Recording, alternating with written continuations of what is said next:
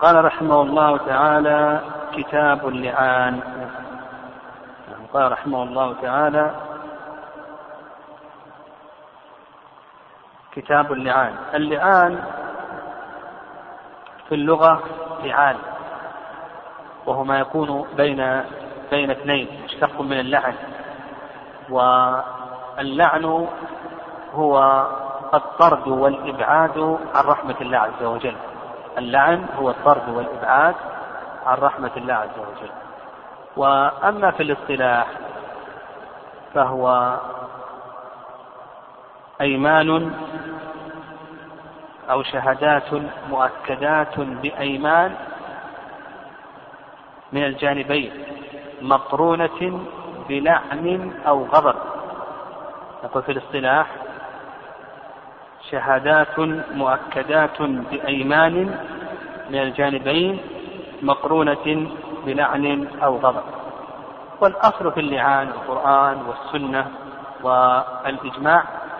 أما القرآن فقول الله فقول الله عز وجل في أول سورة النور والذين يرمون أزواجهم ولم يكن لهم شهداء إلا أنفسهم فشهادة أحدهم أربع شهادات بالله إنه لمن الصادقين.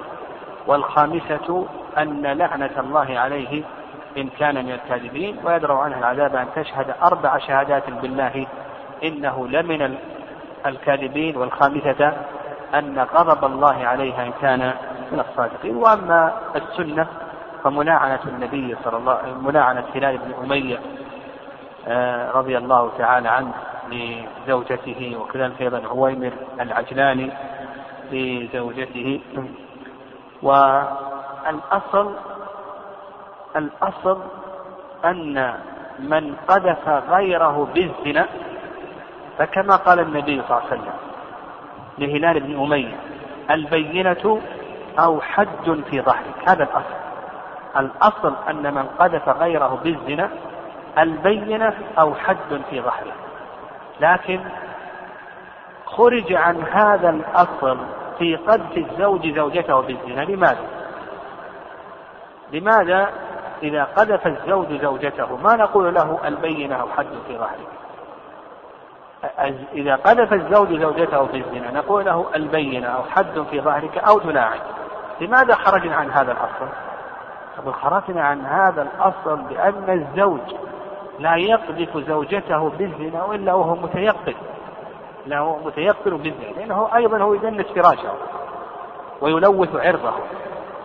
فخرج عن هذا الأصل لأن الزوج لا يقدم على قذف زوجته بالزنا إلا وهو متيقن بهذه الفعلة آه، والفاحشة. لأنه هو أيضا يدنس فراشه ويلوث عرضه.